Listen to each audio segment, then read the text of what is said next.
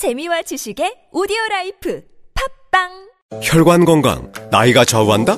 문제는 구석구석 쌓여가는 나쁜 콜레스테롤 LDL. 그래서 혈관을 청소하는 좋은 콜레스테롤 HDL이 필요합니다. HDL은 올리고, LDL은 내리고. 높은 혈중 콜레스테롤 수치 개선에 도움을 주는 레이델 폴리코사놀 10. 이 광고는 건강기능식품 광고입니다. 야, 이 부장! 네가 부장이면 땅이야? 뭐뭐뭐뭐 저 인간 저거 저, 쟤 오늘도 술술 풀리고 안 먹고 회수 갔냐 내일도 신체 상태로 출근하겠구만 아 아유 고려 생활 건강 술술 풀리고 음주전 한포가 당신을 지켜드립니다. 특허받은 천연 유래 성분 숙취 해소제 술술 풀리고를 은하계 최저가로 딴지마켓에서 만나보세요. 아무도 묻지도 따지지도 않고 가입하셨다고요 보험은 너무 어려워요. 걱정 마십시오 마이보험 체크가 도와드립니다 1800-7917 마이보험 체크로 지금 전화 주세요 1800-7917 이미 가입한 보험이나 신규 보험도 가장 좋은 조건을 체크해서 찾아드립니다. 인터넷 한글 주소 마이보험.com 또는 카카오톡에서 아이디 검색 마이보험을 친구 추가하여 상담하실 수 있습니다. Thank you.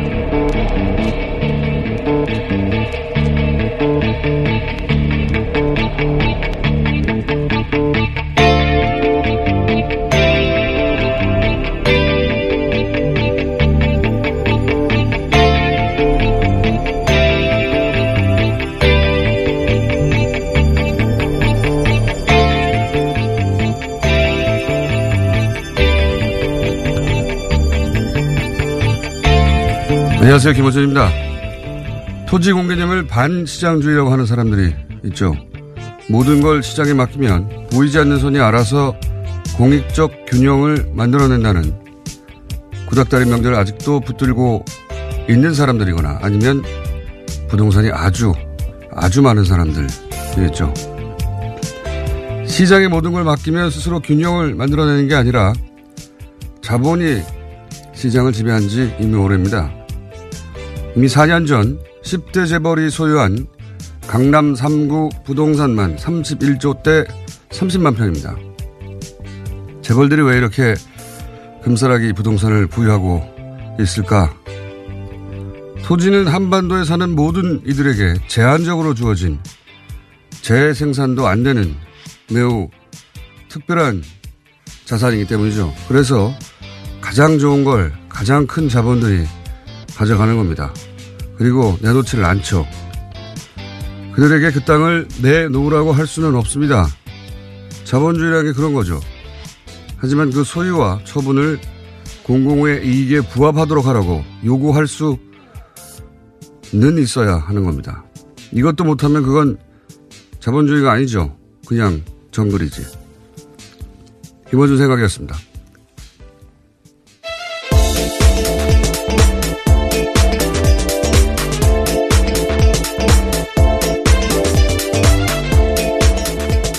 시사인의 김은지입니다. 자, 첫 번째 뉴스는요? 네. 이명박 전 대통령이 구속됐는데요. 어젯밤이었습니다. 서울중앙지법 박범섭 영장정담 부장판사가 밝힌 영장 발부 사유는요. 다음과 같습니다. 범죄의 많은 부분에 대하여 소명이 있다라는 점을 먼저 들었고요. 또한 피의자의 지위와 범죄의 중대성 및 이 사건 수사 과정에서 나타난 정황을 비춰볼 때 증거인멸 염려가 있다라는 겁니다. 예. 저희 제작진 특별한 음악을 준비했네요. 예. 타이밍을 놓쳐가지고. 네, 그러게요. 앞, 아, 잠깐 당황했습니다. 네. 바보. 네. 어, 하필 어제 블랙하우스 방영 시간이었는데요. 예. 가셔가지고 참 즐긴 인연이구나. 개인적으로 그렇게 생각했습니다. 즐긴 인연이다. 이명박 전 대통령은 두 가지 방식으로 두셨어요. 어제도 잠깐 얘기했지만, 예, 잔돈, 잔, 억대, 이건 잔돈입니다. 잔돈은 현금으로, 예, 목돈은 해외에서. 잔돈만 나왔고 목돈 아직 나오지 않았죠. 예, 목돈은 해외에서 아주 복잡한 구조로 중간에 꼭 유령 회사 페이퍼 컴퍼니 이상한 이름의 회사가 여러 등장하는 방식이죠. 예. 잔돈 현금, 목돈 해외. 예. BBK 주가 조작만 해도 어, 헤지펀드가 동원이 돼요. 예.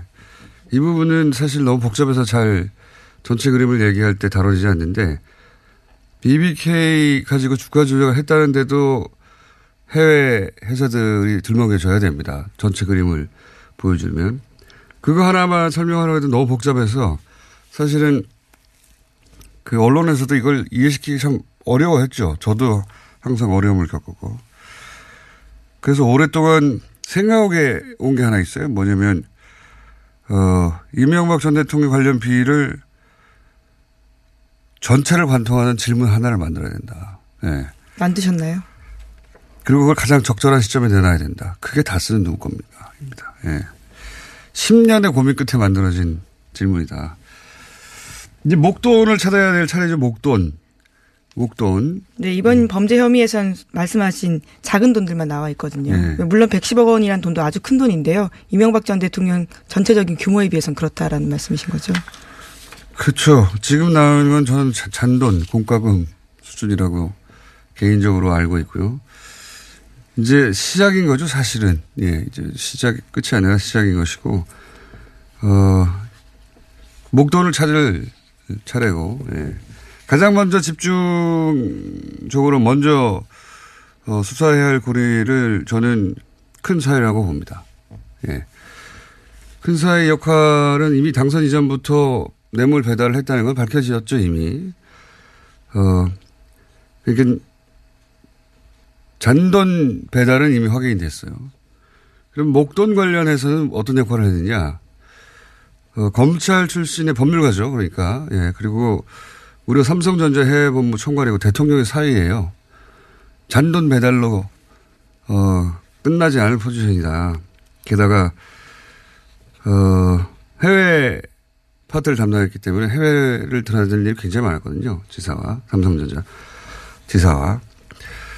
개인적으로 알고 있기로는 그 싱가포르에 있는 스위스계 은행 계좌 중에 사이가 관리하는 것이 있었던 것으로 저는 개인적으로 알고 있습니다. 예. 제 눈으로 본 계좌도 있습니다. 예.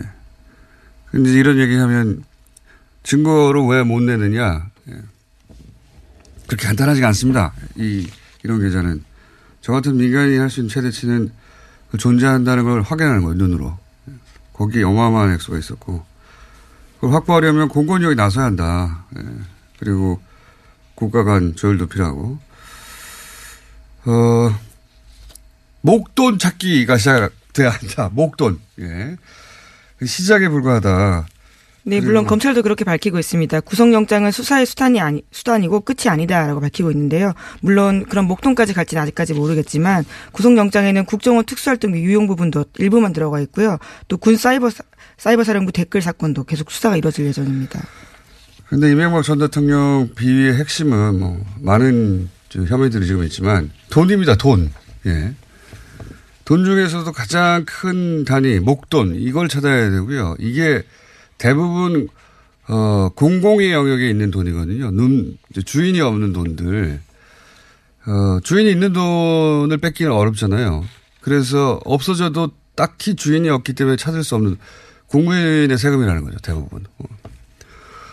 그, 그 돈을 찾아내야 한다. 예. 그, 그걸 못 찾고 여기서 끝나면, 어, 이건 뭐, 시작만 하고 마는 겁니다. 예. 첫 번째 연결고리는 큰 사회의 역할이 무엇이 있는가 찾아야 한다. 예. 그러니까 당선 전에는 잔돈을 배달했고요. 당선 이후에는 배달의 단위가 달라졌다라고 저는 알고 있습니다. 네. 자, 다음 뉴스는요. 관련한 네. 뉴스가 많겠죠. 네, 관련해서 이명박 전 대통령이요 구속영장 발부되자마자 자신의 페이스북에 입장문을 올렸습니다. 손글씨로 쓴세 장짜리 내용인데요. 지금 이 시간 누구를 원망하기보다는 이 모든 것은 내 탓이라는 심정이고 자책감을 느낀다라고 썼고요. 또 자신이 구속됨에 따라서 나와 함께 일했던 사람들과 가족의 고통이 좀 덜어질 수 있었으면 좋겠다라고도 밝혔습니다. 하지만 바라건대 언젠가 나의 참모습을 되찾고 할 말을 할 수 있으리라 기대해 본다면서요. 자신은 그래도 대한민국을 위해 기도할 거다라고 밝혔습니다. 어, 대한민국을 위한 기도는 안 하셔도 될 것 같고요. 잘 알아서 할 테니까. 본인을 위한 기도가 필요한 상황입니다. 그리고 찬 모습을 참 모습이 드러나면 지금과는 비교할 수 없을 저, 어, 수준의 지탄을 받으실 거예요. 예. 지금은 참 모습이 아니고 아, 겨우 일부 예. 티끌만큼만 드러났다 동과 관련해서는 이거 찾아내겠죠. 예. 검찰도 이게 다가 아니라는 걸 어, 알고 있겠죠. 예. 자 시작이다. 이제 영장이 다 공개돼 가지고 이제 영장은 이미 많은 분들이 예, 봤는데 거기에 참 많이 적혀 있습니다. 네, 이것저것. 깨알 같은 내용들이 정말 많습니다. 디테일도 살아 있고요. 많은 문장들도 굉장히 의미 있는 문장들이 많습니다. 그러니까요. 여기 어 횡령 350 억대 이 횡령 액수가 제일 큰게이 덩어리인데 이건 이제 다스에서 나오는 돈을 예, 가져갔다는 겁니다. 그걸 횡령이라고 한 것이고 나머지는 다 대부분 잔돈들입니다. 억대. 예. 통상적인 일반적인 공무원이면 뭐 이렇게 5억 10억 나오면 그 자체로 어마어마한데 대통령, 전 대통령은 아닙니다. 이건 잔돈입니다. 자 관련 뉴스 또 있습니까? 네, 이명박 전 대통령이 보고받은 경찰의 불법 사찰 문건 내용에 대해서 어제 전해드린 바가 있는데요. 이와 관련해서 오늘 조금 더 내용 자세하게 나왔습니다. 오늘 아침 한겨레 신문인데요. 영포 빌딩에서 발견된 대통령 기록물이라고 합니다. 경찰 댓글과 관련되어 있는 문건도 있다라고 하고요. 또 경찰이 정부의 비판적인 언론 등에 대해서 동향을 파악해서 탄압을 모색하고 또 업무와 관련 없는 대통령 부부 이미지 제고 방안 등을 보고로 올리기도 했습니다. 경찰은 아직도 그게 문서였을 뿐 실행되지 않았다고 하는 건데, 예, 이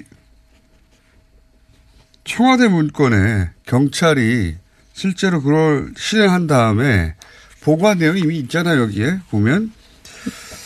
경찰, 그러니까 직접적으로 어떻게 했는지는 나오지 않지만, 예. 예, 필요가 있다라는 내용의 보고서를 올렸다라는 건데요. 네, 경찰이 왜 대통령 부부 이미지 제고를 위해서 일을 합니까? 네, 굉장히 깨알 같습니다. 안경점, 스타일리스트 등에게 얘기를 들어서 이명박 전 대통령이 검은색 뿔테 안경, 빨간색 넥타이로 부드러운 이미지를 만들 수 있다라는 제안도 하고 있습니다.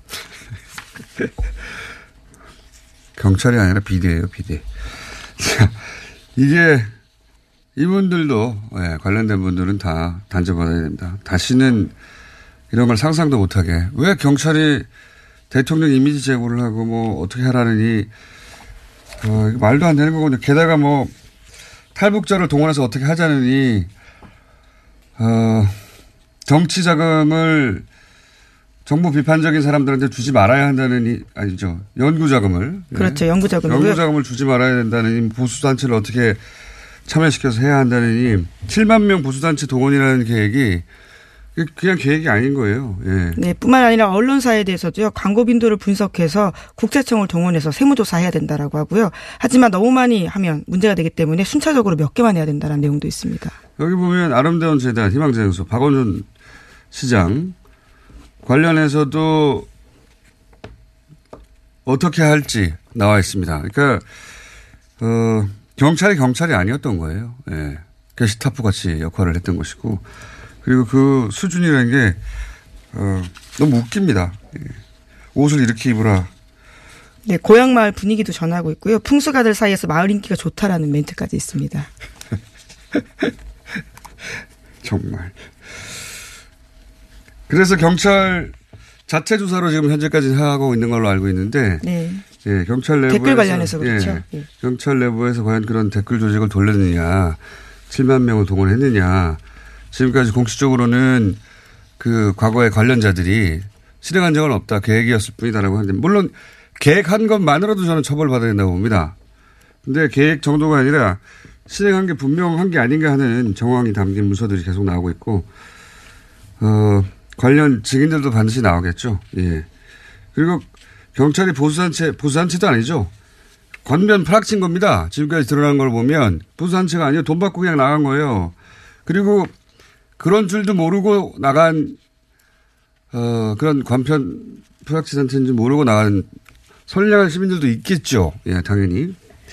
그런데 그분들 그 소위 소위 보수단체라고 불리- 불리는 관변 프락시들의 이 집회 집회가 경찰에 의해서 그러니까 보호됐던 거 동원됐고 예 그런 사람들이 오니까 경찰이 그 집회를 어 폴리스 라인 안에서 유지한 게 아니라 예. 애초에 그 사람들하고 같은 편이었던 거예요. 상상이나 할 수 있는 일입니까? 예, 모두 대통령 기록물로 나온 겁니다. 이명박 전 대통령이 보관하고 있던 영포 빌딩에서 압수수색된 것들이거든요. 그러니까 문건 대통령-. 대통령이 보고된 정도가 이렇게 압축돼서 이렇게 간단했다면 실제 실행은 어, 훨씬 광범위하게 이루어졌겠죠. 자, 그런 뉴스들이 나오고 있는 거고요. 어, 그러나 역시 이명박 전 대통령 관련해서 돈을 찾아야 한다. 돈을 찾아야 한다. 라고 얘기하고 다음 뉴스 넘어가려고 했더니 또 한 번 아수라장이 되는 시간이 이때밖에 안 된다고 하네요. 예. 네. 뉴스가 많은데요. 또 개헌도 중요한 뉴스니까요. 잠깐만 기다려 보십시오. 네. 개헌 뉴스 하기 전에. 예. 자, 어, 대통령 개헌 관련해서 다시 한번 연결합니다. 진성준 청와대 정무기획비서관 연결됐습니다. 안녕하십니까? 네, 안녕하세요. 진성준입니다. 네. 저희 진행 순서를 아수장으로, 아수라장으로 자꾸 만드시는데, 예. 죄송합니다. 중요한 회의가 계속 있다고 하시니, 예. 자, 우선 왜 이렇게 세 번에 나눠서 어, 국민들에게 알리는 겁니까?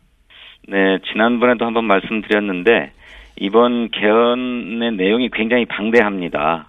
어, 헌법 1조서부터 부칙에 이르기까지 거의 모든 조항에 손을 봤어요. 그래서 한 번에 다 발표하게 되면 이, 이 많은 내용을 국민이 속속들이 다 이해하시기 어렵고 잘 알기 어렵다고 판단했습니다. 그래서 분야별로 세 번에 나누어서 발표를 함으로써 국민이 어떻게 헌법이 바뀌는지를 더 잘 이해하고 아실 수 있도록 그렇게 했던 것입니다.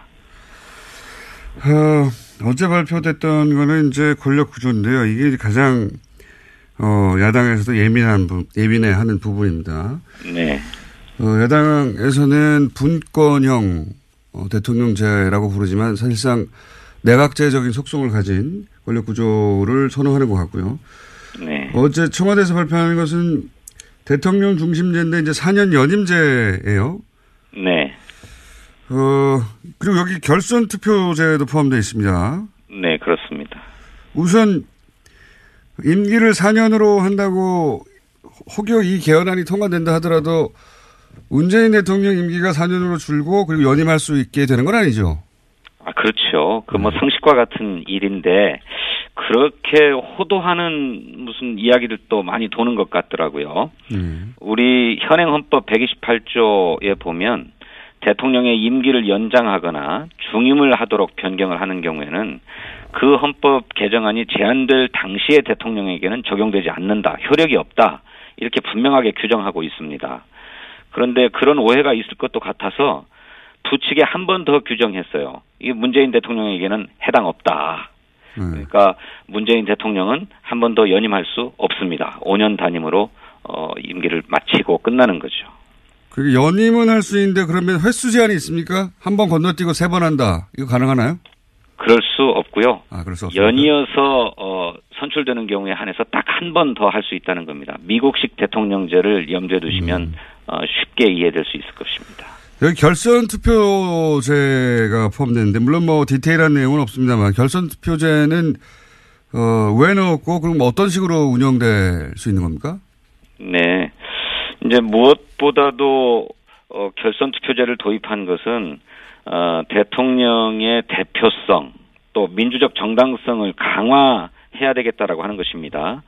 지금은 어, 1등 후보자가 몇 표를 얻었든지 간에 가장 많이만 얻으면 어, 무조건 대통령으로 당선되도록 되어 있는데 이제는 그렇지 않습니다.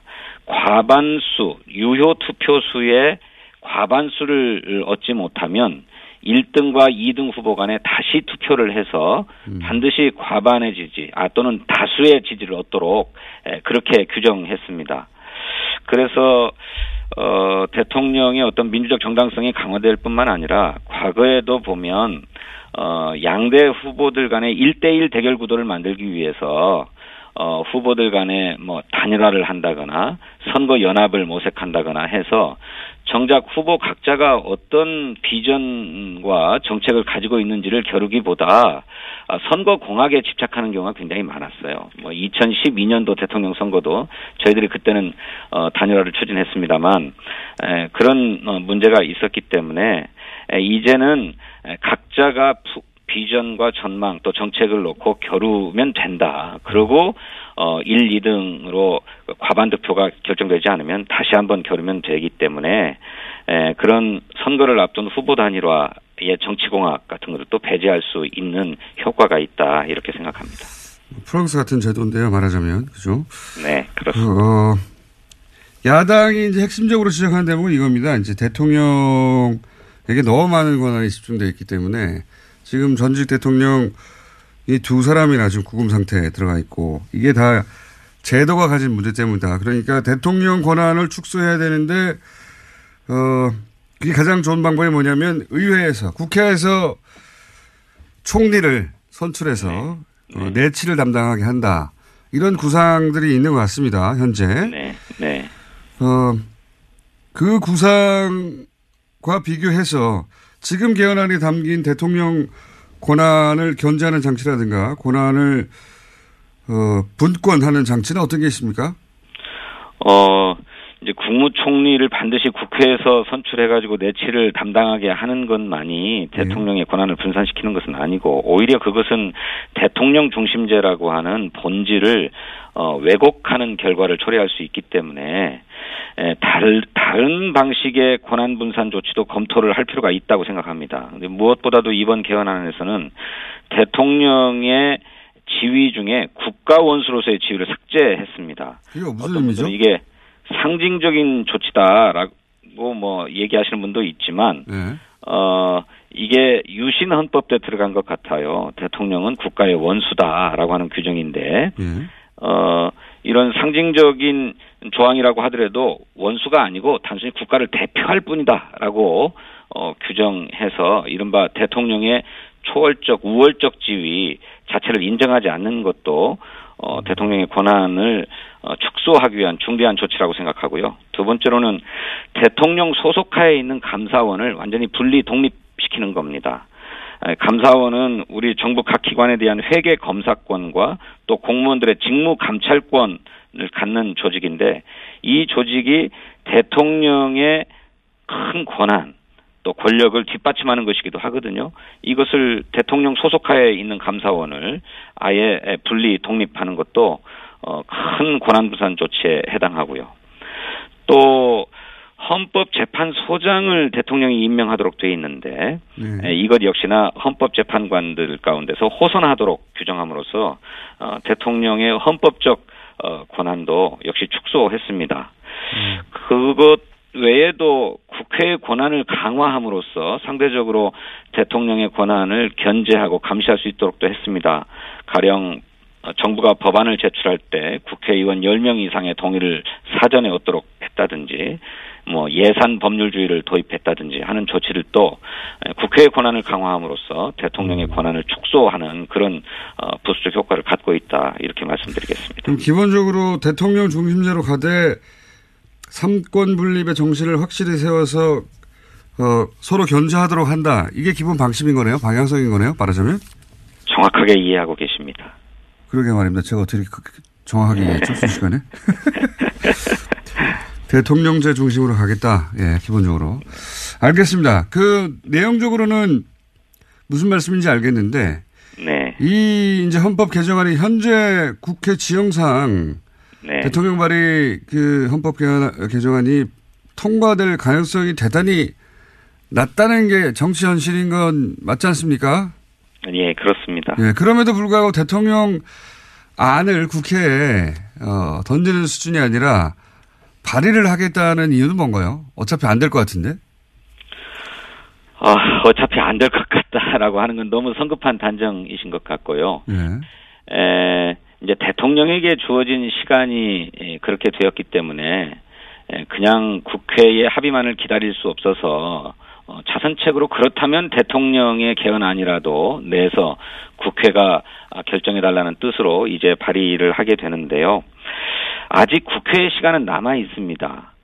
아, 국회는 5월 초까지만 합의를 하면 그뭐 어떤 신문에서는 5월 4일이라고도 말씀을 하시는데 5월 초까지만 합의를 하면 어, 국회는 별도의 심의 기간이 필요 없습니다. 그저 어, 국민에게 알릴 공고 기간만 정확하게 확보하면 되거든요. 그러니까 대통령 개헌안이 발의됐을 때 국민에게 공고해야 될 기간이 20일이고 국회에서 표결이 끝나고 나면 국민 투표를 하기 위해서 공고를 할 기간이 18일인데 이 38일간만 있으면 어, 국회는 얼마든지 개헌을 할 수 있어요. 그러니 에, 대통령의 에, 개헌안 발의가 개헌 논의의 끝이다, 문, 문이 닫힌다 이렇게 볼 게 아니라 그때부터 이제 더 문이 열렸다. 그러니 국회에서 더 논의를 하자 이런 자세로 접근하는 것이 어, 개헌을 위해서 바람직한 거다 이렇게 생각합니다. 그러니까 요는 그냥 마냥 기다린다고 해서 국회 내에서 개헌 논의가 활발해질 것 같지 않아서 대통령이라도 이 논의를 촉발시키기 위해서 물론 뭐 헌법이 주어 준 권한이긴 합니다만 정치적 행위이기도 하니까요. 그런 정치적 네. 행위를 한 것이다. 이렇게 그렇습니다. 이해하면 됩니까? 네. 네, 네. 그렇, 어, 그렇게 바라볼 수도 있지만 또 국회 차원에서는 어, 대통령이 네. 자기들 영역으로 넘어와서 어, 뭐랄까요? 어, 너무 재촉한다. 예. 네. 너무 재촉하고 너무 휘두르는 거 아니냐. 뭐 이렇게 논리적으로가 아니라 정서적으로. 예. 정서적으로 실제 반응하고 있는 것 같기도 합니다. 예. 예. 어제 저희들 어, 민정 정무수석님을 모시고 국회에 방문을 했는데 음. 뭐 여당은 뭐 따뜻하게 맞아주셨지만 야당의 반응은 참 싸늘했습니다. 예. 에, 그 그게 이제 바로 아까 말씀하신 그런 이유 때문인데 어, 저는 그것은 좀 너무 어, 과도하게 해석하시는 것 같습니다. 우리 헌법은 어쨌든 국회의원 제적 과반수가 헌법안을 발의할 수 있도록 되어 있고 또 동시에 대통령도 개헌안을 발의할 수 있도록 되어 있어요. 그러니까 영역을 침범하거나 또는 뭐 너무 서두르는 것도 아닙니다. 어, 오히려 그런 오해를 받을까 봐서 대통령은 개헌 논의를 계속 자제하고 어, 그저 국회가 신속하게 논의해 달라, 속도감 있게 논의해 달라라고 하는 걸 계속 어, 요구해 왔을 뿐입니다. 그런데 15개월이 되도록 국회에서는 한 걸음도 진전을 못했어요. 그래서 이제 대통령에게 주어진 시간이 다 됐기 때문에 그렇다면 대통령이라도 개헌안을 발의해서 국회의 선택 또 국민의 선택을 받아봐야 되겠다라고 하는 점에서 냈던 거고 오히려 대통령이 그렇게 개헌을 재촉할 때마다 국회 논의가 좀 한 걸음씩 진전해 왔던 효과가 있었던 게 아닌가 하는 생각도 하게 됩니다. 왜 꼭 지방선거 때 해야 하는 겁니까?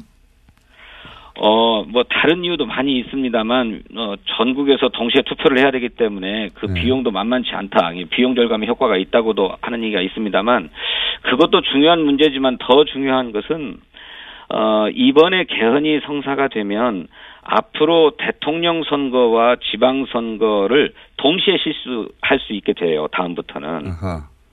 그러면, 어, 선거를 한번 줄일 수 있죠.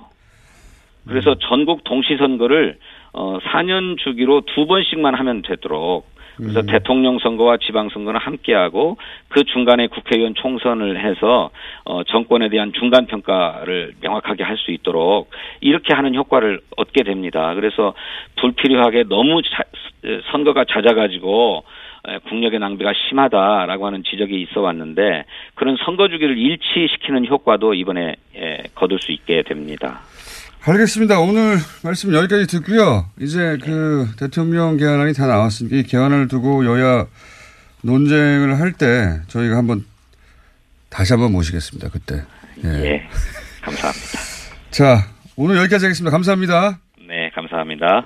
지금까지 진성준 청와대 정무기획 비서관이었습니다. 네, 저희 순서들을 다 망가뜨리고 계시는 그래서 김은지 기자가 앞에, 옆에 아직도 앉아 있어요? 네, 아직 전해드릴 뉴스도 좀 있고요. 시간도 얼마 안 남았기 때문에. 네. 자, 개헌 얘기는 했고요, 이제. 네. 개헌 뉴스도 있었는데. 네, 관세 관련된 뉴스 전해드리겠습니다. 네. 미국이 철강과 알루미늄 제품의 고일 관세 부과하는 행정명령 시행 하루 앞두고요. 음. 한국을 관세부가 대상국에서 제외했습니다. 웬일입니까? 물론 네. 한시적이라는. 네, 물론 한시적입니다, 아직은. 도를 달긴 했죠, 예. 4월 말까지 유예인가요? 네, 그리고 계속해서 조건 협상을 해야 하는 상황인데요. 네. 우리도 협상을 계속해야 한다라고 그 김현정 본부장이 밝히고 있습니다. 네. 한시적으로 관세를 면제했다. 잠정유예라는 표현을 쓰고 있긴 한데요. 잠정유예. 그렇죠. 어쨌든 뭐 그것도 성과는 성과입니다. 예, 그 사이에 4월 말이면 이제 어 남북 정상회담이 있겠네요. 예, 그리고 남북 미 정상회담 이야기도 한참 진행 중이니까 그렇죠. 예, 예. 그때쯤이면 그림이 좀 그려지고 연동될지 안 될지는 모르겠습니다만 어쨌든 그 시점에 시점까지는 관세를 면제받았다. 네, 우선 협상 시간을 벌었다는 점에서요 의미가 있다고 볼 수 있습니다.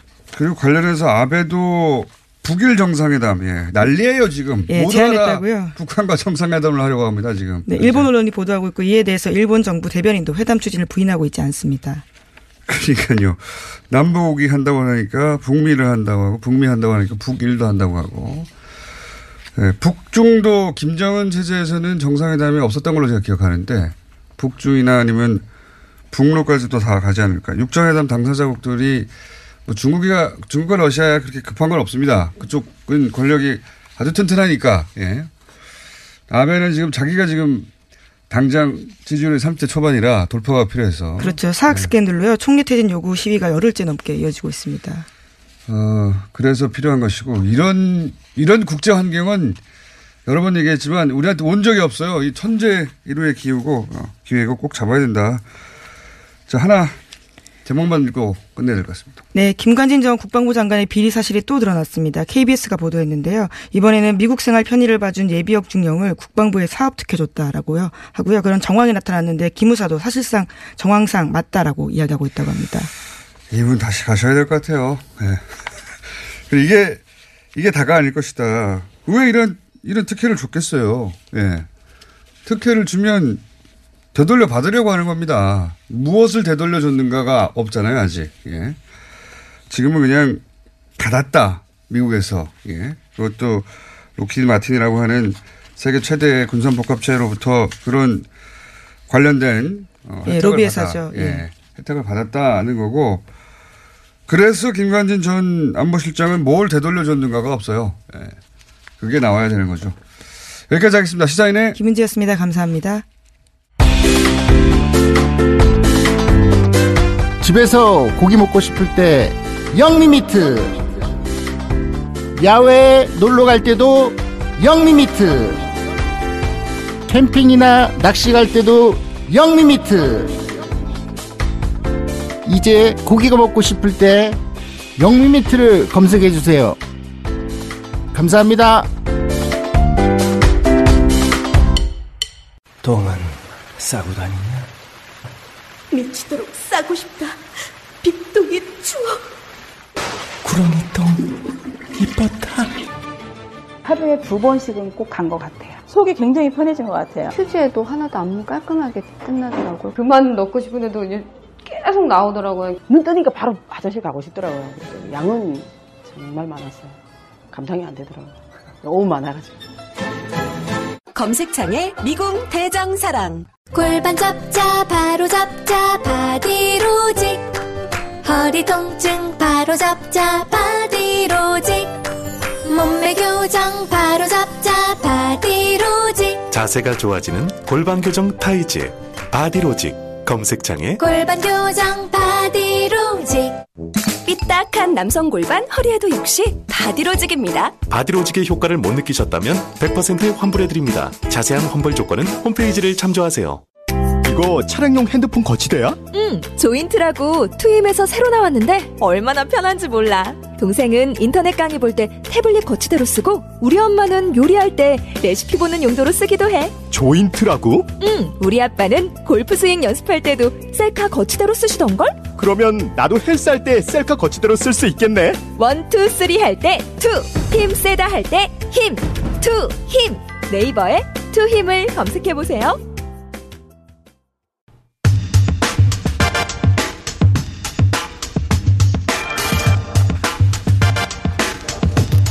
대통령 개헌안의 내용 중에 가장 많이 거론되는 것 중에 하나가 토지 공개념입니다. 네. 국민 헌법 자문특위에 활동하셨던 그리고 이 내용이 포함돼야 한다 주장하셨던 이한주 가천대학교 부총장님 전화 연결해서 이야기 좀 들어보겠습니다. 안녕하세요, 총장님. 네, 안녕하세요, 공정명님. 네. 어, 특위에 늦게 참, 어, 합류하셨다고요? 네, 원래는 제가 이제 경제학자니까, 예. 아, 법, 당, 법을 만들 때 이제 헌법 하시는 분들 위주로 참석을 하셨어요. 네. 그러다가 나중에 이제 경제 부분이 좀 중요하다는 생각이 들으셔서 며칠 있다가 특위 출범한 후에 불러서 그래서 들어가게 됐습니다.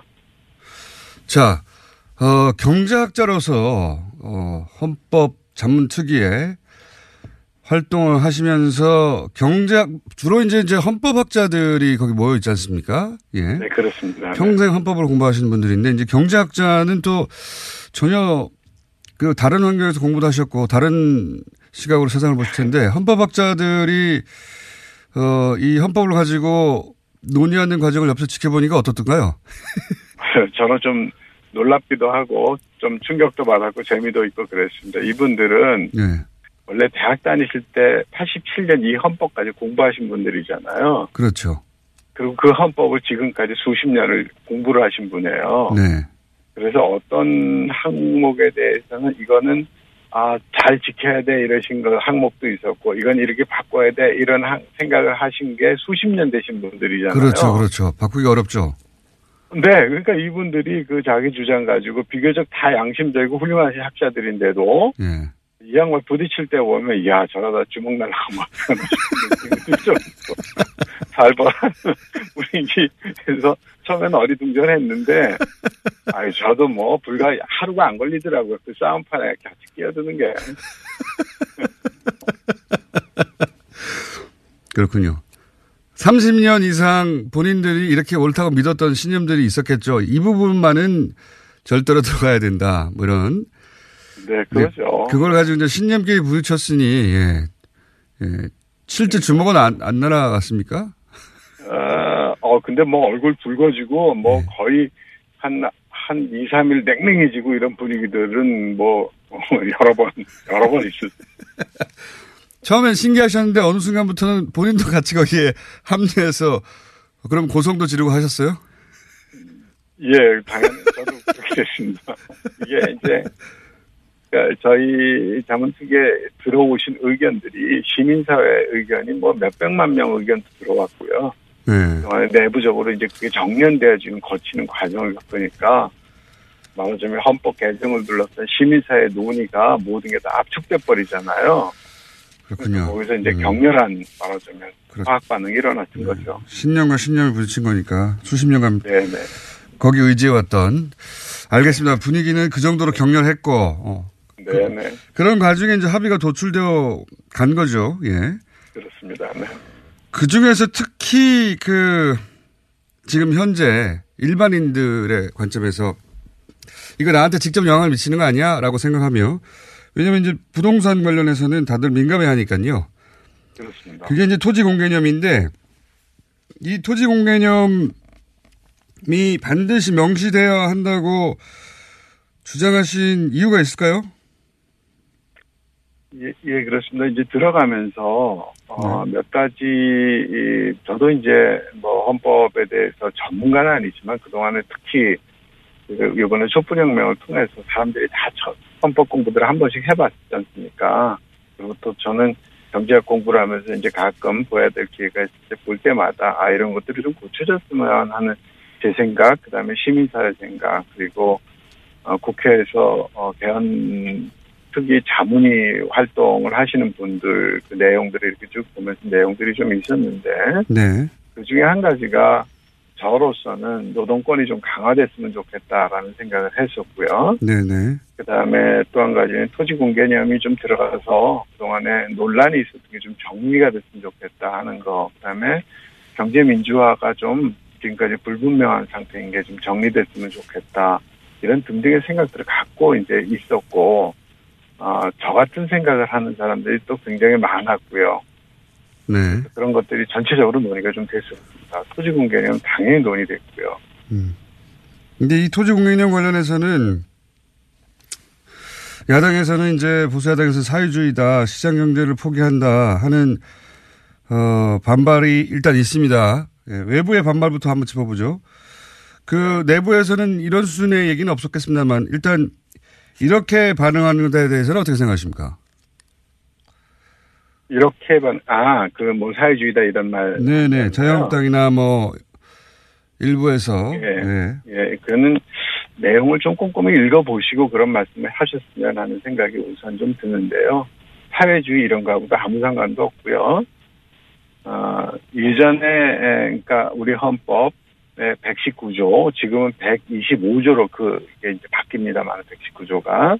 거기에는 우리나라 경제 질서에 대한 그 규정이 되어 있습니다. 첫 번째로 규정한 게 개인과 기업의 자유와 창의를 기본으로 한다. 이렇게 되어 있어서 네. 이거가 제일 처음에 올라가 있는 거고요. 그리고 이제 두 번째로 우리가 잘 아는 경제민주화 조항이 있습니다. 그리고 이제 세 번째로 어, 그러니까 국도, 요번에 이제 지방경제와 관련된 얘기들이 들어가 있는데, 그 규정이 들어가 있는 한, 우리, 우리나라는 시장 경제를 기본으로 한다는 건 전혀 변함이 없고요. 그건 뭐 다, 너무 당연한 거고. 사회주의하고는, 예. 예. 예, 사회주의하고는 뭐 전혀 또, 전혀 터무니없는 소리고, 때로는 어떤 분들은 자유민주주의하고 반한다라고 얘기하는데, 그것도 제가 보기에는 민주주의란 말하고는 전혀 관계가 없는 말인 것 같고요. 이제 다만, 이런 말들에 대해서는 귀, 귀 기울일 필요가 있습니다. 사유재산권을 침해하는 게 아니냐라고 예. 하는 말에 대해서는 귀를 기울일 필요가 있습니다. 저희는. 네네. 당연히 이제 우리나라는 사유재산 제도를 선택하고 있는 나라고 재산권을 존중해야 된다는 게 헌법 구헌법 23조에 가서 딱 정의되어 있었습니다. 지금 현행 헌법에요. 예. 기본으로 하지만 특별한 경우에 그 재산권을 어, 제한하거나 이럴 수 있다라고 이제 이 얘기들을 조금 하고 있습니다. 그러니까 23조 2항에도 보면 어, 재산권 보장에 대하여 공공의 복리에 적합하도록 행사하여야 한다 이런 표현이 있고요. 예. 3항에 보면 공공 필요에 의해서 재산권을 제한할 수 있다 이런 표현들이 있어서 이러 이것들이 지금까지 토지 공 개념이라든가 이런 것들을 유도해내는 해석해내는 근거였거든요. 네네. 이 조항이 여전히 다 살아 있고요. 여전히 똑같이 살아 있고 한자도 안 고쳤을 거고 이거는요. 다만 이제 우리가 그 동안에 122조가 국토 조항이었어요. 국토의 효율적 이용 개발을 위해서 어, 필요한 제한을 할 수 있다. 이 항에 항을 하나 추가를 해가지고 네. 여기에서 어, 요 토지 공개념과 관련된 이야기 이것들을 좀 집어넣습니다. 토지를 어, 공공성과 합리적 이용에 맞추어서 사용하여야 하며 그럴 경우 특별히 특별한 경우에 법률의 제한에 따라서 어, 뭐 조정할 국가가 개입할 수 있는 조항을 만들어 놓은 겁니다.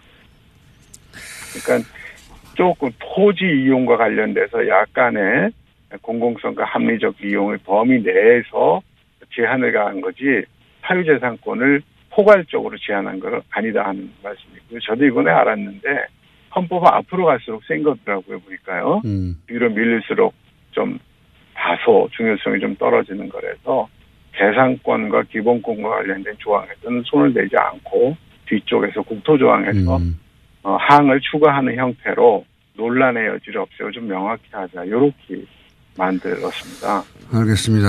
어, 사유재산권이 절대적이라고 착각하시는 분들이 많은데 사실 사유재산권은 아주 많은 방식으로 제약이 있죠. 예. 내가 돈 그렇죠. 벌었는데 세금도 내고 뭐 너무 많습니다. 이미 그런, 그런 공개념이 우리 속에 있는데. 그렇습니다. 예. 그, 당연히 그렇게 공동체니까 공동, 공공으로 객출해서 쓰는 것들이 많이 있는데도 불구하고 토지에 관해서만은 안 그렇다고 착각하고 살았던 거죠. 예. 네네 그린벨트라든가 뭐 네. 신도시 개발을 한다든가 도로를 낸다든가 이럴 때 다 그 공공성이 작동을 했던 거거든요 실제로는 맞습니다. 예. 근데 이제 이게 헌법에 이렇게 써, 써져 있으니 갑자기 어, 토지를 국유화하는 거 아니냐까지 극단적으로 어, 주장하는 분들도 있는데 아무 상관없는 얘기죠, 사실은. 그렇습니다. 예. 해외 해외 사례 있습니까? 좀 설명해 주실 아, 만한? 그렇죠 그렇죠 해외 사례 갈 것도 없이 우리나라 헌법만 보더라도 네. 사실은 재헌의회 때는 이게 농지에 관해서만 이런 규정이 있어요. 그러다가 5차 개헌할 때 이제 산지에 관해서도 규- 개헌이 들어갔고 이제 8차 얼마 전 거 30년 거죠, 그래도요. 그때 이제 국토로 확대했는데 요번에 30년에 요거를 조금 더 다듬는 이런 조항으로서 우리 헌법도 계속해서 이런 부분으로 진행되어 왔다는 걸 말씀드리고요. 스위스나 대만 같은 경우에 있어서 어, 국토를 이용하거나 개발을 위해서 이제 제한하는 것을 허용하고 있고 독일 헌법은 15조에 토지를 법률에 의해 공유 재산으로 전환되도록 할 수 있다 하는 조항까지 들어가 있어서 음. 저희가 뭐 특별히 이 부분에 대해서 유별난 조항은 아니다 이렇게 말씀드릴 수 있겠습니다. 그렇군요. 뭐 어떤 나라든 토지를 토지에 관해서 무제한의 자유를 허용한 나라는 사실 없죠. 예. 예, 그럼 나라가 존속하겠습니까? 그래서는 그러니까요. 이게 뭐 다시 만들어낼 수 있는 상품도 아니고 예, 예. 이 토지를 더 넓히는 방법은 전쟁밖에 없거든요.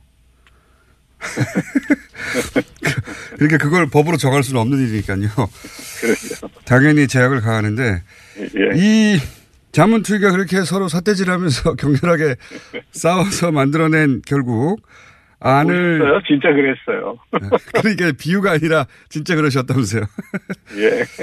그렇게 격렬히 토론해서 만들어낸 안을 언제 어, 청와대에 제출했습니까? 아, 지난, 지난 13일 날, 네. 13일 날 저희들, 저희들 용어로 납품했, 납품.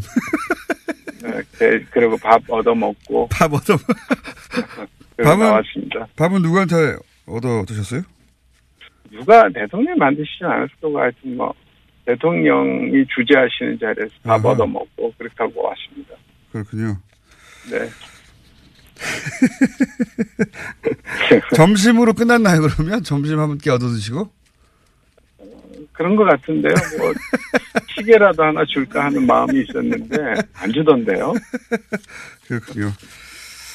근데 굉장히 그 기억에 남는 경험이셨겠습니다. 헌법에 물론 뭐 이 대통령 발의 헌법이 그대로 국회에 통과되는 건 대단히 난망한 상황이긴 한데 어쨌든 대통령 발의 헌법 안을 만드셨으니까 그죠? 네네. 그래서 단지 이제 대통령께 헌법 안을 만드는데 한 기퉁이를 참여했다라고 하는 것도 영광이지만 사실은 또 한 가지는 이제 이게 어, 나, 통과가 되든 통과가 되지 않든 한국 사회에서 이게 이제 헌법을 논의할 때 하나의 중요한 기준이 될 수 있다. 저는 이 생각을 했기 때문에 열심히 했, 했지 않나 이렇게 생각을 해요. 알겠습니다. 한 가지만 더 여쭤볼게요. 시간이 1분밖에 안. 남아서. 음, 네네. 사람들은 이제 토지 공개념이 실질적으로 부동산에 어떤 영향을 줄까? 예, 개개인들은 그런 어, 생각들을 많이 합니다. 이 부동산에는 어떤 영향을 줄 거라고 보십니까? 경제학자로서? 네, 당장은 영향이 없을 거라고 생각합니다. 당장 행정 조치가 이루어지는 것도 아니고요. 예. 이 법에서는 특별한 경우 헌법 아 특별한 경우 법률이 제한하는 정하는 바에 따라 하도록 하기 때문에 이거는 말하자면 애, 어, 학생으로 치면 공부방을 하나 만들어 준 겁니다.